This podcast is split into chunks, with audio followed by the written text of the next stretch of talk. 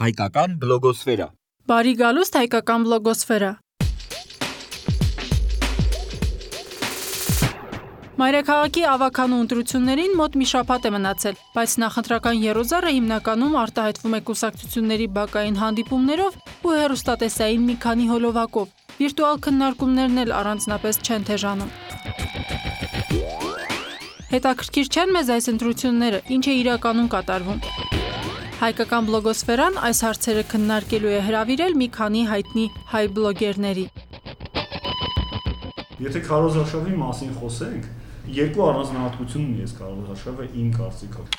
Գեհան Վարդանյան, Reporter Arm, LiveJournal.com Դա այն է, որ առանձնապես շատ, այսպես ասած, ուրախ չի ընթանում։ Այս դեպքում այդ drive-ը ոնց որ չկա այդքան ոնց որ մունիցիպալությունը իր ձգման ներքև երկրորդը այն է որ մասնակցող ուժերը ընտրությունների ոնց որ չեն ուզում շատ փող ծախսեն քարոզարշավի վրա փողոցներում չկան մեծ ռեկլամներ ընտրեք մեր կուսակցությանը ձեր տեխնատուն եւ այլն այսինքն որ ասում տոն որ միշտ մեծ հետ այդ տոնը չեմ զգում ինձ համար օրինակ արդեն տոն է դա առաջին քարոզարշավն է որը լիովին երևի թե կբավարարեր մարդու որը ապրել է խորթային միությանը Սամվել Մարտիրոսյան Corneli LiveJournal.com Բոլոր ցույցերը տիպիկ կոմունիստական ցույցեր են, բոլոր ղեկավարները բրեժնևյան ժպիտներով են ներկայանում եւ այդ տեսանկյունից ես շատ գոհ եմ եւ մտածում եմ երևի թե հունիսի 1-ին փուչիկներով եւ դրոշակներով մենք բոլորս կտոնենք խորթային իշխանությունների վերադարձը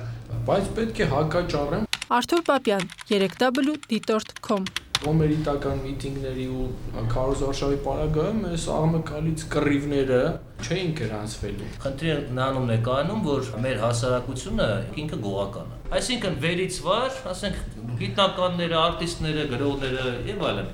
Հայկ Բալանյան, Inferno Arm, LiveJournal.com Այդ իսկ պատճառով այդ ցանցառ, այսպես ասած, միտինգները բանման, իրանք իսկապես ձևական բնույթ են, որտեղ մարդիկ, քաղաքական ուժերը հիմնվում են, ասենք, ճիշտ գոհական հիմունքներով, ճշտով աշխատող, ասենք, տղեկի վրա եւ այլն։ Խնդիրը նրանում է, որ կոնկրետ այս ընտրությունները դա սովորական ընտրություններ չեն, որովհետև Երևանը դա բնակչության կեսն է ֆինանսների 90%-ը։ Երևանի քաղաքապետը դառնալու է երկրի առնվազն 3-4 մարդը։ Դասական իմաստով դե հաջողվեն այս ընտրությունները մեզ այդ քաղաքական տեսակետից, մենք ունենանք համակարգ, երբ որ ասենք կուսակցությունը տեղական ընտրություններին հաջողության հասնելով կամ լասնի դիրքերով շարունակի իր հաջողությունները խորհրդանակում եւ այլն։ Այն ինչ որ տեսնում ենք մենք ասենք եվրոպական երկրներում նույնիսկ մեր հայկական Թուրքիային, որտեղ որ մոտ անցյալում տեղական ընտրությունները բավական լուրջ քաղաքական ազդեցություն են ունենում։ Այսինքն այդ համակարգը ներդնելու փորձն է, որը որ իմ կարծիքով անհաջող է այս պահին։ Անձերի մասին խոսեցինք ու կուսակցությունների, այս լուրերի Սիլիկյան թաղամաս են եկել Գագիկ Ծառուկյան եւ Աղվան Հովսեփյանը եւ Հովսեփյանը մատը թափահելով Ծառուկյանից պահանջել է սաստել ԲՀԿ-ականներին։ Սա հայկական ժամանակն է գրում։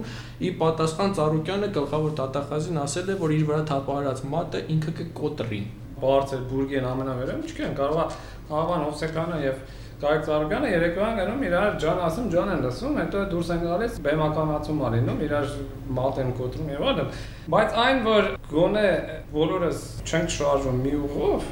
ինձ թվում է դա ավելի լավ է, քան եթե մենք բոլորս ինչ-որ այսինքն մի շարքով չեն կարող բացարձակապես սկսեն Սամվելի լավատեսությունը, որովհետև եթե մենք ինչ-որ լավ բաներ ենք ակնկալում, դա պետք է երկրի ժողովրդի հասարակության խորքային փոփոխությունների մասին մենք խոսանք եւ այդտեղ լավ բաներ ակնկալում։ Դու ո՞նց ես փոփոխությունները Իսկ մենք հիմա տեսնում ենք երկու կներեք խմբավորում, բանդիտական իր այդ կռվում են եւ մենք ասես մտածում ենք, ասում ենք թե իրանք ինչ կան իրար այսպես ասած ուտեն, մեզ լավ կլինի։ Ոչ մի լավ բան դրան մեջ ես չեմ։ Բայց ով ասեց որ մեզ լավ կլինի։ 168 ժամում երկու օր առաջ APR գրուպի հարցումն էր 663 բնակիչների շրջանում արված ու տոկոսները Առաջատարը ըստ այդ հարցման հանրապետական կուսակցությունն է, որը 21.7% ունի։ ԲՀԿ-ն 14.1 ու Հայազգային կոնգրեսը 4.8, այսինքն 7%-ն չի ախտարում ըստ այդ հարցման, բայց ինչն է իմ համար հետաքրքիր, որ դժվարանում պատասխանելը 54% է։ Այսինքն այդքան չկողմնորոշված մասսա կա։ Իմ կարծիքը հետեւյալն է, որ ի վերջո ոչ մի ուժ վերահսկիչ պատը չի կարողանա վերցնել Նրանշական որ նույնիսկ լինելու է կոալիցիա, այդտեղ ամենահետաքրքիրը կսպի։ Ну ես վստահ եմ, որ առնվազն այդ 4 միսացիները կանցնեն։ 7-ից 4, այսինքն նկատի ունենք ՀԱԿ-ը, ԲՀԿ-ն, Հանրապետականը, Դաշնակցությունը։ Այո։ Երբ որ նոր սկսվեց այս ամեն ինչը, բան դրեց քվեարկություն, հա, իմ բլոգում եւ Open Armenia Forum-ում Գագիկ Բեգլարյան, թե Լևոն Տեր-Պետրոսյան։ Այդ պահին ես ընկալում եի որպես իրական պայքարը գնալու է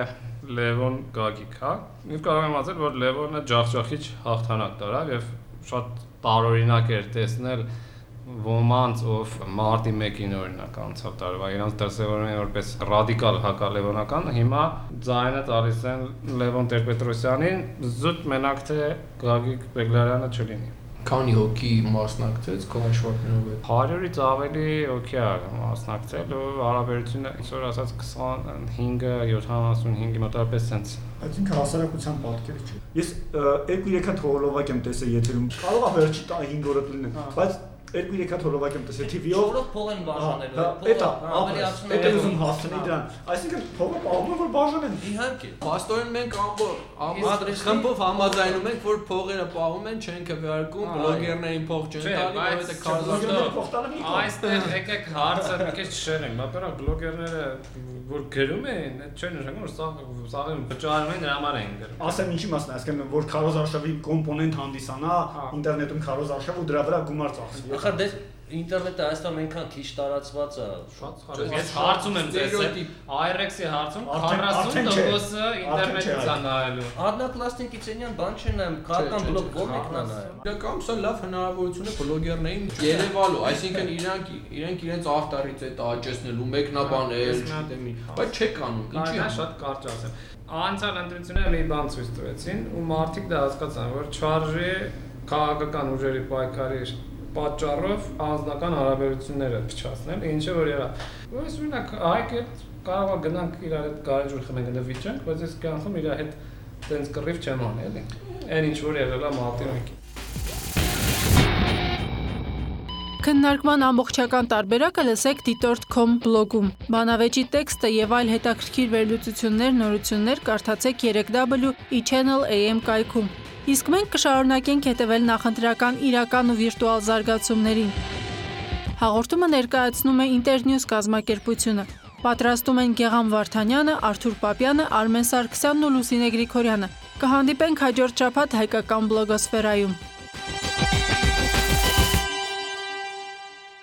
Հայկական բլոգոսֆերա